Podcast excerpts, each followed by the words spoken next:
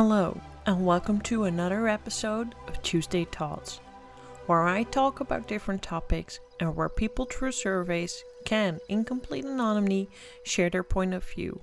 I hope these topics leave behind some food for thought. My name is Esther, and I am your host.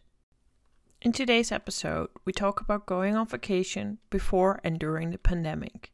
Talking about this feels a bit weird now. Summer holidays are coming to an end, and countries around us, around the Netherlands, are closing their borders again. For those who listen to this in a distant future, we are currently in an ongoing pandemic of COVID 19. COVID 19 is a highly contagious disease spreading from human to human. Symptoms are similar to a common cold at first. However, the disease can cause severe pneumonia, which can be fatal. To stop the virus from spreading, one of the measures are travel restrictions. Back in March, the entire world went into a lockdown and all the borders started to close down. The free people movement in Europe was no longer possible. Now, around May June, people were getting ready for the tourist season, and slowly countries started opening up again because a lot of countries are dependent of the money that they make from this. However, people weren't as enthusiastic to travel and opted for different options than usual when they did go travel. I asked in the survey which options people normally go for when booking their vacation. People could pick airplane, ship, train, car, bus, and other. 67% picked airplane, 17% picked ship, 50% picked train, and 67% picked car. And finally, 17% went to other, unfortunately not specified, and 0% went to bus. I might want to add a small note here that people could pick more than one option, so these total numbers do exceed 100%. In the next question, I asked the participants Have traveling choices changed for you due to COVID 19? 67% answered with yes, whereas only 33% remained on no. That's quite a big difference. Um, it's definitely something I've experienced myself that my traveling options have changed since the pandemic. I do not feel as safe, oddly enough, in an airplane on an airport as I am in a train. And I think for me, that comes that the train feels more ventilated with the doors opening up a lot more often. Whereas on the airport, you're kind of like in a pretty confined space for quite a long time. And then, depending on your flight, you're in an even smaller confined space without air ventilation for quite some time. Um, that is not for everyone to say, of course. And for a lot of people, it's also just public transport in general. The train, the airplane, the ship, they are no longer an option to take when traveling. They'd rather go by car, where in the car they know who's sitting in there and they don't bring any extra guests, like COVID 19. And now we see this, this opinion coming back when we're looking at the coming two questions.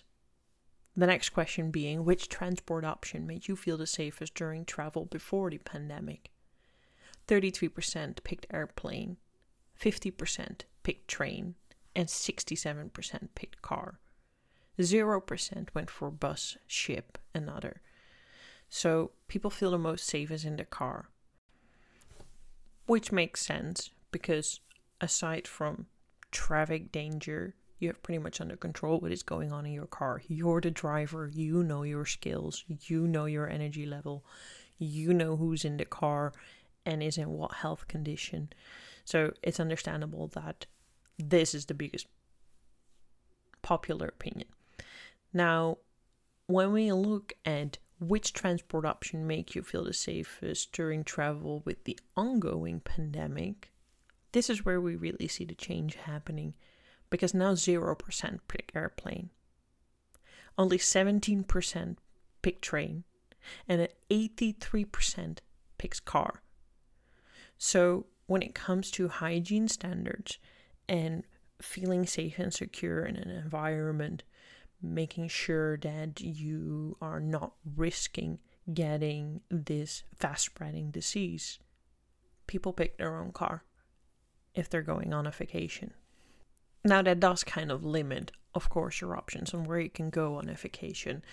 Um, something I want to dig into deeper in a part two of this podcast episode. Not indirectly going to be followed by this podcast, but we'll be digging into it in the future. Um, what I want to look at is is what destination people would pick to travel during these this ongoing pandemic.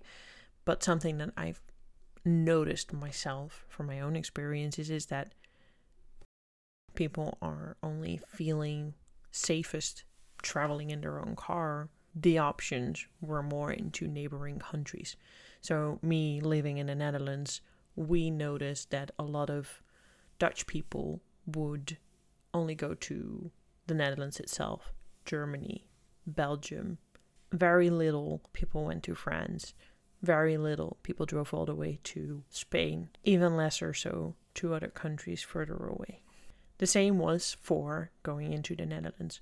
We saw a lot of German people having their vacation in the Netherlands. Again, because you're more limited of where you can travel by car and also that sense of security that if things go wrong, you don't have a very long way to travel back and you have an option to travel back. Because another thing that is very scary when traveling in this pandemic is that if the borders close, will you be able to get back? And the further away you are, the more limited you get to resources like trains and planes. And if they don't go back, then you're stuck there. And you will be reliant on the place where you are, the government, your travel company, your agency, and everything onto getting back, unlike when going with a with a car. Now going back to the question which you felt safest with when traveling, this ongoing pandemic, seventeen percent picked train. Um, that's a very small percentage. In that same survey, I asked as well, would you travel more by train or travel by train in general if there were more options for sleeper trains available. For people that don't know what a sleeper train is, a sleeper train has compartments with beds that you can sleep in. So you could like travel while sleeping through your travel. So you, you could travel overnight. You could travel longer distances. You could cover more ground without being too aware. It's kind of like going on an airplane for 12 hours and then just sleeping through it for 8 hours or try to. And before the breakthrough of air travel, sleeper trains were the preferred way of traveling long distances over land. But they don't offer as many sleeper trains anymore, and they're also not that popular anymore. Because when we look at the results, only 33% said yes, but 50% answered no, and 17% remained undecided. This goes to show, though, that the answers of these surveys are not any leading numbers. Um, they're just a percentage of people that participated from within my community where I shared the polls um, through my Twitter, through my Twitch, through my Discord, through my Instagram, and, and only gathered those people's opinions because when I look at the plans from various railway companies is that they intend on actually um, releasing more sleeper uh, sleeper train lines back into the schedule. Old scheduled lines that got retired are being put back in place, and new ones are being thought up because they see an increasing demand of overland travel versus air travel so, back in March, when the lockdowns worldwide started happening, all airplanes got landed and got parked. There was no air traffic.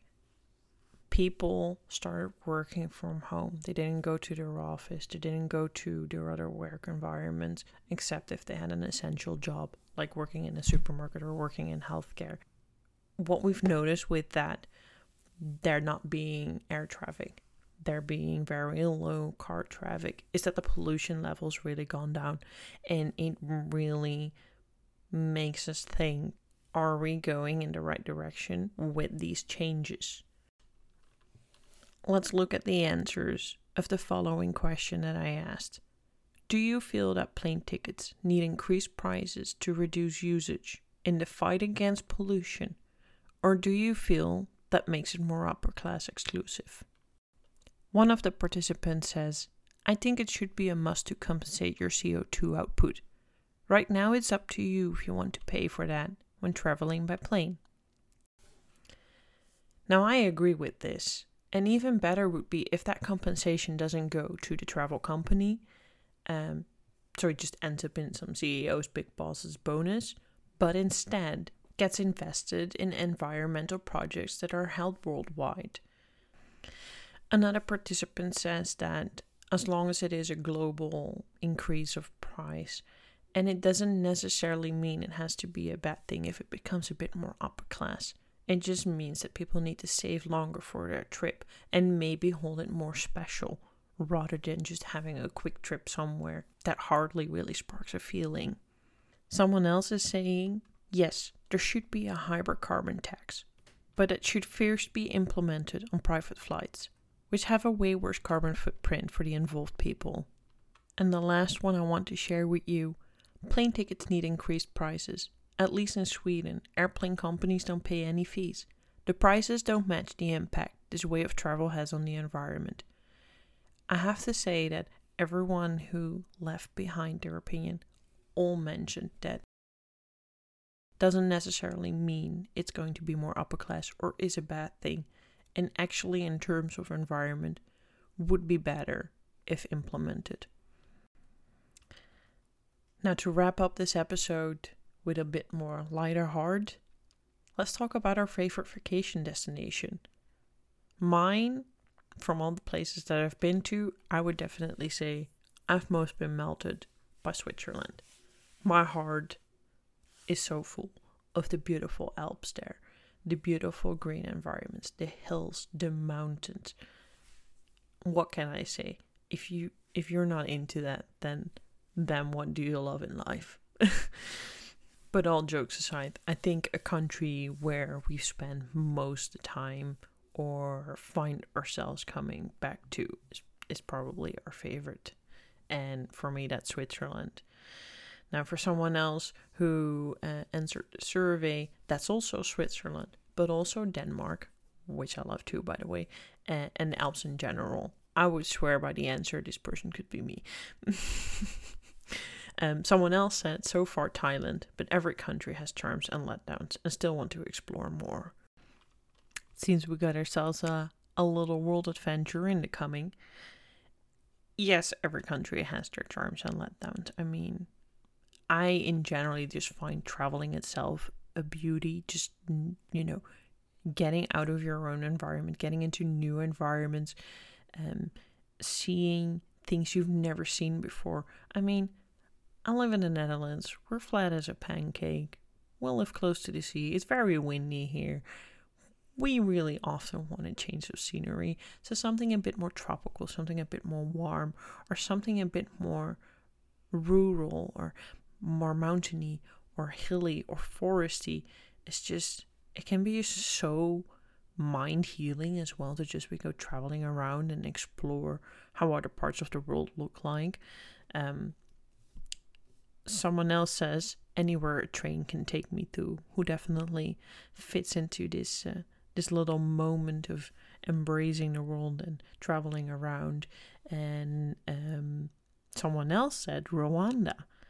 Now, I had to look that one up because I didn't even know what it was, but that's apparently in Africa. And from the pictures of it, it looks absolutely stunning.